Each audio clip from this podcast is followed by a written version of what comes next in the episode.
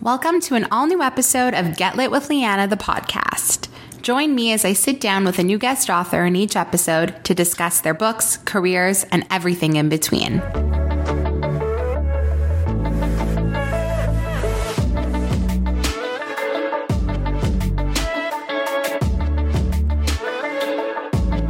Today I'm sitting down with Meredith Schorr, who makes her trade paperback debut with her book, As Seen on TV. This book is so cute. It has all the Hallmark feels, but it has so many swoony moments, steamy moments. It's just such a great romance read. Meredith and I got into everything from how she started writing to some of my favorite moments in the book. And of course, all of those pop culture references, because there are just so many, which is the best thing ever for me. I love pop culture, as we all know. This book was so much fun. I had an amazing time connecting with Meredith, and I loved this conversation. So I hope you guys will too. And as a special thank you for taking a listen, if you head over to my Instagram right now at Get Lit with Lianna, you can enter for your chance to win your own copy of this book. So head over there right now. Don't waste a second. Go enter. Good luck. But without further ado, my conversation with Meredith Schorr starts right now. Welcome, Meredith, to the podcast. I'm so excited to have you here. I loved your book, As Seen on TV. We were kind of just talking about it. There are so many things about it that I loved. I think that the pop culture references obviously were so in my wheelhouse because I'm just obsessed with TV and movies and like celebrity. And I obviously can feel that you are too from all yes. of the tiny references to the big references. So I'm so excited to have you here because I feel like we have so much in common, just even using that as a baseline. So thank you so much for taking the time to chat with me. It's my pleasure. Thank you so much for asking me to be here. Of course, of course. So before we get started and talk like more in depth about seen on TV. I'm very curious about you and your writing career because I saw that this book is your first trade paperback, correct? Mm-hmm. So before you got published with Forever and and went down this route, what were you doing before? I know you were writing. So tell me like what that was like. I was writing, I've been writing for years. And when I first started writing, I was told that chick lit, which is what I was writing, was dead. Okay. And I couldn't get an agent at all, but I knew there was an audience for it. I had, a, I was in a book club, a chick lit book club. All of my friends liked reading about fun, light reads about young women finding their way in love and in career and everything. So I knew there was an audience. Yeah. And I found a smaller publisher who who offered me a contract. So I chick lit was dead for like several years after that, and okay. I just I found like a a small but very loyal audience of readers who really, really enjoyed my books. And even though my dream had always been to see my book in a bookstore, it, it really just warmed my heart that there were always there were people who like looked forward to me getting a book out there. Yeah. And so it compelled me to keep writing. And then I just stopped selling. Like I just could not grow my audience anymore. And I think that the reason there were several reasons. I think one was that there were indie publishing became huge and there were all these talented authors who were brilliant marketers and they had control over their prices and everything and they were doing an mm-hmm. amazing job and then you also had the success of the hating game so you had new york pushing more authors of rom-com. Right. And like my tiny publisher who didn't really offer me any marketing but i couldn't control my pricing i just couldn't stand out. So i just my dream of having my book in a bookstore just aw- awakened with a vengeance. And rom-com was far from dead and i said this is my time. And so i decided my next book going big, getting that agent, and I had to work my butt off. I mean, I, I got rejected. I work, you know, I tore out like clumps of hair with the query letter, you know, oh, trying no. to get it perfect and the synopsis, the dreaded synopsis. But I got an amazing agent after just a couple of months in the trenches, and then my book didn't sell. The first book on sub didn't sell, mm. but I, I held tightly to this dream and so I just I shelved it even though it was devastating. And I was already halfway through the first draft of As Seen on TV. And my agent loved it. And she we went out on submission like immediately. And I got a call from an editor within one day. Oh my God. Which is like all the devastation from before like disappeared. I'm like, sure. As soon as that happened so quickly. And the book sold in one week at auction. And it was the like the most exciting thing that's ever happened to me. I don't imagine it will ever happen again like that. But never say it, never. Uh, it just makes me. I just remember that week so fondly. Like it was just wonderful. How long ago was this? That was August of 2020. Okay, so this book was a pandemic book for you. Like you were writing it in yes. the thick of the pandemic. What was that like? Well, I've written the first half before the pandemic. Okay. But the second half, I think we it was like March 17th when my That's my birthday. Oh, happy St. Patrick's Day birthday. That's me, a St. Patrick's Day baby. That's so funny. Okay. Well, that I think that was the day where my agent said, We got our last pass. And what do you want to do okay. with this book? And I was like, I don't want to go with smaller publishers. There's nothing wrong with them, but at the stage of my career, mm-hmm. I knew what I wanted. And I knew that taking a smaller deal would just delay this dream that I'd already put off for so long. Right. So I was already halfway through, was seen on TV, and it was the perfect escape. I was, and I had so much time on my hands. Like everything was locked down. I couldn't go anywhere. I was right. working from home. So I woke up before I logged on to work. I wrote, I wrote right after work. I wrote like every night, every weekend, there was nothing else to do. And it's such a light, fun story. I mean, there's, there's some issues in there, but for the most part, it was just pure escape. And it was exactly what I needed to, um, kind of forget while I was writing what For else sure. happening in the world. For sure. I wish I had this book while it was like peak pandemic because my my reading journey has been like very up and down. Like as a reader, I was as a young child, like I always loved to read. My parents read to me growing up. And then like through high school, I read all of those like Gossip Girl books and the A list and all of those, loved them. And then once I started pre college into mm-hmm. university, my life was just school. I didn't have time to read for pleasure, except for when I would go on like a family vacation. And then I would read like the odd Colleen Hoover book. But that was really it. Like I wasn't reading like the way I'm reading now. And mm-hmm. when COVID hit, I had all this downtime and Netflix at the time was not producing content the way they're producing content now. Like there was not new stuff coming out every single day the way that we have it now. And. I was like, mm-hmm. how many times can I rewatch like Boy Meets World reruns? And like, how many times can I rewatch this One Tree Hill season four episode that I love? Like, I needed something else to fill my time. And that's kind of how I started reading. And oh, wow. because everything was so like, scary and dark and like unknown. All I wanted to do was read like light, fluffy, happy romances. And that's how this whole thing started because I think The Hating Game was one of the first books I read like in that period of time because I was mm-hmm. looking for exactly what you were saying, chick lit. And I think that like I, I mean, I see it now amongst even just my real life friends, never mind the friends I've made online through my Bookstagram page, but we are all reading so much now. And it's thanks to COVID. And there's, it's like, if anything good came out of this, it's the amount of material and like collateral we have now to consume. There's so much out there. And I really mm-hmm. wish that I had this. I mean, not as I adored it now, and I'm so happy I got to read it now, but like As Seen on TV was exactly the book that I would have needed peak pandemic because it's just so like swoony and light and happy and funny. And it has like so many pop culture references. And obviously it does touch on some darker subjects, but it's just it was just like the most like it provided so much levity even now so i could I, I, can't imagine what it was giving you peak pandemic to write it like it must have done the exact reverse for you yeah, I mean, I, I think it kind of saved my life. I was, I live alone, and I, and I couldn't see my mm-hmm. parents, and I would be like, I'm never going to see my mom again. Oh like, I just, because we didn't know if there was an end in sight. Right. And you know, a lot of my friends are not in New York, so right. I couldn't even like just go outside and meet him on the street. There was just a, I had a lot of virtual happy hours. Those same. I'm sure. Same. If you don't mind sharing with us, what is As Seen on TV about? Sure. As Seen on TV is about a 25 year old Adina Geller, who is a cynical New Yorker, and she is an aspiring journalist who is obsessed with Hallmark movies and small towns in general and she's trying to break into freelance journalism or just get a job in journalism at all while hustling two jobs as a barista and a spin instructor. And one day she hears about on TV, she watches a lot of TV, just like her creator. She hears about um, a real estate conglomerate who wants to develop this tiny town called Pleasant Hollow in upstate New York, like population 2000. And her mind, as a Hallmark fan, immediately goes to Hallmark because there is a evil real estate developer in like at least 75% of Hallmark. For sure. Yeah.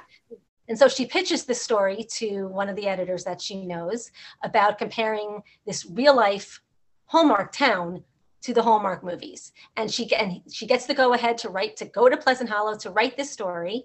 And he even dangles a full-time staff position there. And then there's added stakes about what she really needs this full time job. So she goes to Pleasant Hollow and she's certain she's going to write the story of her career. Except when she gets there, she discovers that it's nothing like TV led her to believe. Right. There's no fall festival or any community events at, at all. There's no homemade pie or pastries anywhere in town. Mm-hmm. And the locals are not at all friendly to her. In fact, the only person who's welcoming to her is Finn Adams, who is a fellow Manhattanite who happens to work for the real estate developer that she had hoped to bring down. So now she's in this town and she has to write a story with the facts that she has, which don't really match her pitch. Right. And she has to figure out what's happening with this building chemistry with Finn Adams because she's already decided that she's done with New York men. Like she's been there, done that. It's a one way ticket to nowhere, but yet she can't fight this attraction to him. I loved that this book had a happily ever after. I kind of went into it knowing that it was going to because one, it's um, romance, but also the emphasis that the synopsis has and the blurb, everything on Hallmark movies. And I am such a Hallmark movie stan, and everyone makes fun of me for it. But like, I'm somebody that will watch them year round. Like, never mind just the Christmas ones. Like, oh, I'll watch them year round. Anyway, when I saw that there was all the Hallmark references on your book, I was like, I'm gonna get a happily ever after because if it's a Hallmark, esque kind of book. Like this sounds like like a hallmark movie book then it's gonna obviously be such a happy after. Anyway i'm just very curious like you obviously are a hallmark stand too. You love them. Was that like when you were outlining the book were you like this is gonna 100% be a hallmark feel? I know it's like the small townness but like you knew that you wanted hallmark to be really a through line through the book well, the whole idea was to take all the Hallmark tropes and flip them on their head in a, in a really exaggerated and funny way. So it was supposed to be like you get the Hallmark feel, but it's supposed to be like opposite. I, I meant it to be like opposite of Hallmark at every stage of the way. Like I want, you know, in a Hallmark movie, the B and B person would like show up with like cookies and want to talk to her about what brings you here. Yeah. oh, you know, you're writing this article, and Lorraine is like, "We don't open yet." Yeah. You know, by the grandfather, grandfather clock, you know, so she's like, what? Like, what is going on here? And I kind of like that was my intention at the beginning. Right. I didn't plan on writing the book. We were just talking about my friends and I were talking about how funny it would be if there was a book or a movie where you have this Hallmark obsessed main character that completely flips everything and she's kind of like what is going on right so years later after when I was getting ready to go on submission for the, my first book with the agent, and I had to write a list of pitches for like the next book that I was going to write. Mm-hmm. That was one of them. And it was like the only one she liked on my list, and she loved it. She was like, "This sounds brilliant. Write this one." And so, wow. of course, I had I only had like the the basic premise there. So I didn't have the characters developed or anything. So okay. that's later on is when I came up with the characters. And so speaking of the characters, we have to talk about Adina because I've been saying this to a lot of different Jewish authors that I've been like chatting with, and uh, even not even just for the podcast, just like DMing with on Instagram. Like, I really feel, and I, I think as time goes on, I'm noticing more and more, which is incredible. But I felt very like hungry for Jewish main characters in books, especially Jewish main characters that like looked and felt like me. And I really love the way that Adina was built because she was very secular, the way that my family and I am very secular, but she's still innately Jewish and she lets that Jewishness come out very naturally, which I loved. And one of my favorite scenes, obviously, is that Rosh Hashanah dinner. So I need you to talk to me about like the importance of including a Jewish character and then obviously like adding in those the mention of the bat mitzvah and then having the Rosh Hashanah dinner and all of that. I would love to hear your intention behind that. Well, it was a no brainer to me to have a Jewish main character because I'm Jewish. Mm-hmm. And to be honest with you, I really wanted a book that showed a Jewish character where her Judaism wasn't pivotal to the plot because, but she was Jewish because there's no one way to be Jewish. Yeah. And I think that there are some books where it is pivotal to the plot and they're amazing, like the Matzah Ball and the Intimacy Experiment, and they're both mm-hmm. great, but you wouldn't have the books without the Jewish component. For sure. But, but for years, I've been reading books about people where you know the characters are celebrate Christmas, but mm-hmm. nobody talks about going to church or right. anything like no one ever mentions the actual religion part so why can't there be jewish characters where you know they're jewish but nobody like being jewish isn't a huge part of the book exactly so that was really important to me and i had another person tell me that she could really feel adina's jewishness and like how did i do that and i was like that just came naturally because right. that's me Right. You know, and her family, my family was very different than Adina's. I had two older sisters, and there were I had a stepfather, and my grandmother lived with me, and my house was always full, filled with people. But wow. our love language is food, and so, yes. every, so every holiday, every celebration, there's just a lot of food, and our conversations over the dinner table are very casual, informal, bordering on teasing each other. so like that's that was how Adina's family is as yeah. well Yeah. So, it uh, was just really important to me. And I purposely had her eating bacon and loving bacon just because a lot of people have this misconception that being Jewish and being kosher are mutually exclusive. And so I true. I, I just I wanted to put that in there just to just to prove that. Yeah. That it's not, you know, it's it's not necessary. It's fine to be kosher, but it's Yeah. also fine not to be. Totally. I also love that her name is Adina. Like you just gave her such like a like a you gave her like a Hebrew name. So even if you this book were to be turned into a movie or whatever, like you would have to read like her character is innately Jewish. Like you can't miss like you can't take the Judaism out of her. It's literally in her name. So I just love that part too. it was so yeah, I loved it. I really loved it. Once I read the synopsis and I saw that her name was Adina, because it doesn't say anything in the synopsis about her being Jewish. But the second that I saw her name was Adina Geller, I was like, Yeah. my girl, I can relate. So I love that so much. Another part of the book that I loved that I was not expecting was the level of steam. Because to go back to the Hallmark part, part of it, when you watch a Hallmark movie, you have to wait to the last 40 seconds for there to be a kiss. Nothing happens Mhm. before. So I was expecting a very YA type romance. Like I was expecting a very slow burn. And then at the end, there would be a peck and a happily ever after, which I was totally content with and going into thinking that that mm. was going to happen. And boy, did you give me whiplash because I went into it thinking that nothing was going to happen. All of a sudden, all the things happen and they happen quick. so I need to know, like, was that something you had to like push for, or was that you always knew you were going to do it? Like, tell me about the steam intimacy of it all.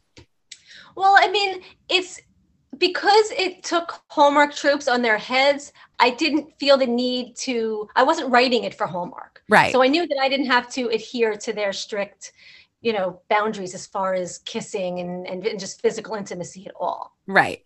Um, and I, I wanted the sex to be on the page.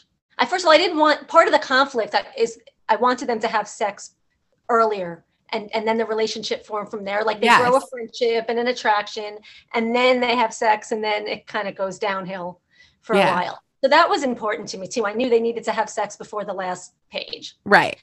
And I wanted it to be on the page because I thought it was just important for their emotional growth. But I also wanted it to match the tone of the book.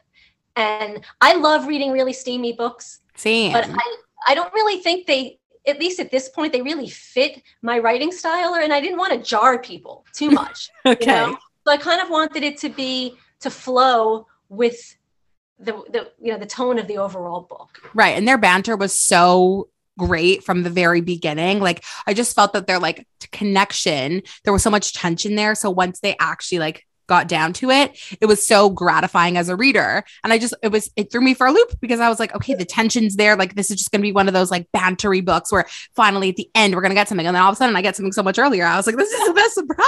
Like was not I'm expecting it. happy.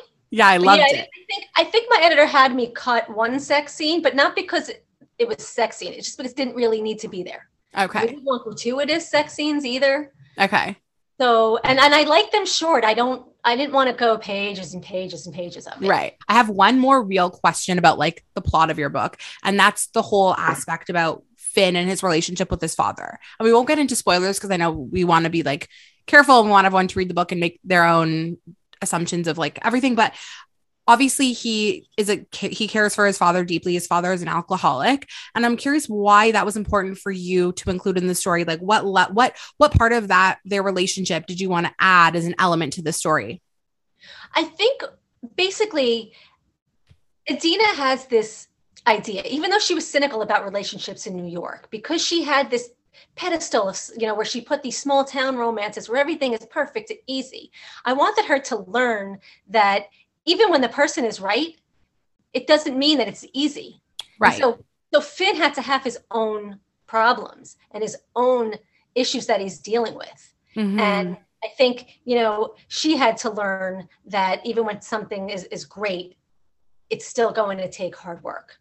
right. So I don't, so there was no specific reason for the why I chose alcoholism. okay. I just knew that I had to build something in his personality that would make him less desirous of a full-time of a like a real full-blown relationship where he can't really give to somebody what he thinks that they need or what Fair. he thinks should be given to somebody what they what they deserve in a relationship Right. and the fact that he's giving so much to his dad and he drops everything for his dad Mhm. um, he's been in relationships before where people have been, you know, disappointed with him for like not giving him him not giving them 100%. Right. Right. I just really love that extra added element to their story because there really needed to be some sort of like additional conflict. And I wasn't expecting, I was curious the entire time, like why he is so like distant, I guess, and like apprehensive of a relationship. And I, I really, there was no indication that this was going to be the reason. So when all this came to be revealed, I was like, that's interesting. And then it kind of all made sense. All these little pieces of Finn that I didn't really realize, they all kind of connected. So I really love that part. And I didn't want to let this conversation go without asking you about the intention. Yeah, yeah. of it. And another part of the book that I adored, which we kind of talked about before, is all the pop culture references because there were so many. And I feel like I can't even remember all of them. And as I was reading, I was like jotting some of them down. And then I was like, we just have to talk about it in broad strokes. But the one that I was obsessed with that I feel like not a lot of people, and maybe because like not a lot of people in my life know about it, but the Bold Type that was my favorite show like when it was on tv and like i don't even know if it aired in canada like i don't even know if it was on t- i was watching it online on like abc spark or whatever. I love that show. It was actually filmed here in montreal so i would in the summers like try to find them filming it. But did you watch it and did you love it too? Is that why you included it? I w- didn't watch it until I don't think I actually watched the whole thing through until after this book was already through with edits. Oh my God. Because there were so many little comments. I, I was like, I, she knows the show. Well, I, I, think maybe by the time I got to edits, I had watched it because okay. the scene with Garrett, mm-hmm. the man, who starts, he's like, I don't want to give anything away, but that was a really fun scene to write. It was so cute it was not part of my initial draft that I sent to my editor. It, it was a scene that I had to rewrite.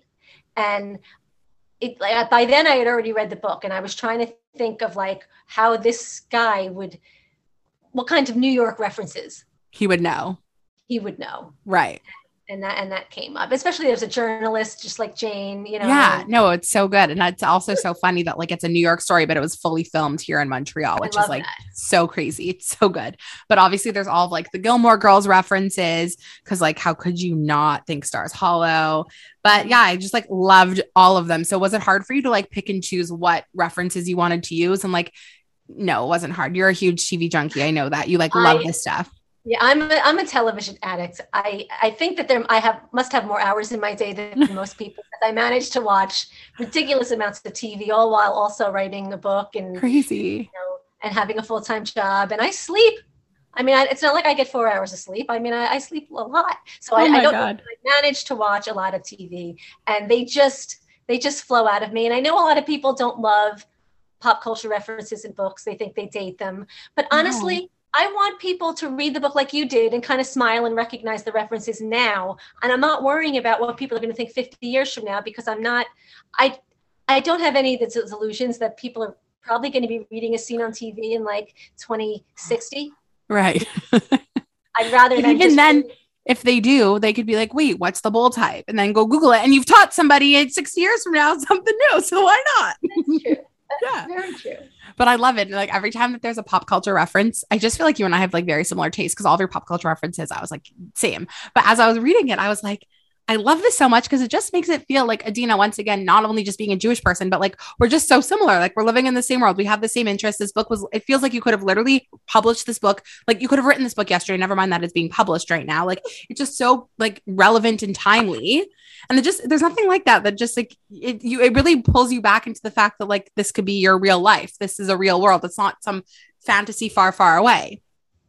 Well, I'm glad you liked it because it's yeah. hard for me to, to, pull back. I, my editor, when she gave me my notes back for book two, she was like, I loved all the pop culture references. I think this might be like your thing. And I'm like, I never really thought of it as my thing. It's just something I like to do. It's just yeah.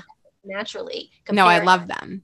I love them. Like present situations to something on TV. It's just no, it's so great. But before we sign off, tell me what you're working on now. I know you hinted a few times in our conversation that you're working on a book, but tell me whatever you're allowed to tell me at least. I would yeah. love to hear. Yeah. I haven't really asked my editor. I don't even have a title yet because the title that I chose um, was they don't like it. So we're working okay. on that. But I'm pretty sure I could say at least this much, and that it's a uh, enemy since childhood to romance uh, to lovers, forced proximity, opposites attract, rom com set in Manhattan.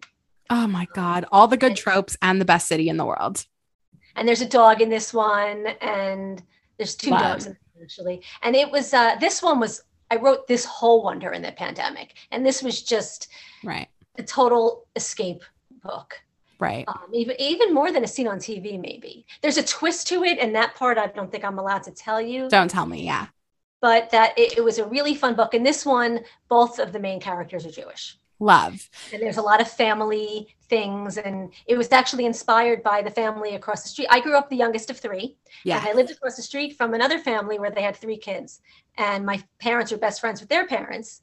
And the youngest person on the other on the other family was a girl is a girl and we were, were best friends we're still best friends today all these years later and i started to think well what if ronnie wasn't a girl and instead of being best friends we hated each other you oh know Oh and then God. like in our 20s we are forced together for something and we fall in love and then la da da i can't say what Right. Oh, I love that.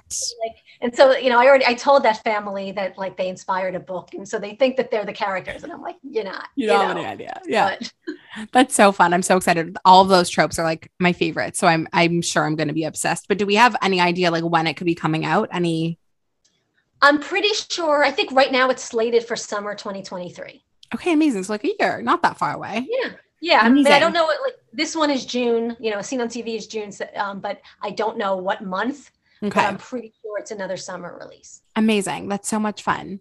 You'll have to come back when that one comes out so we could talk about it too because this was so much to. fun. Yeah. I would love Okay. to. Well, thank you so, so much for coming on the podcast. I had so much fun talking to you about this book. I hope everyone picks it up, reads it, loves it. If they've already read it, I hope they learned something new about the story. I had the best time. Thank you again for having me. My pleasure. Thank you. So thank you. you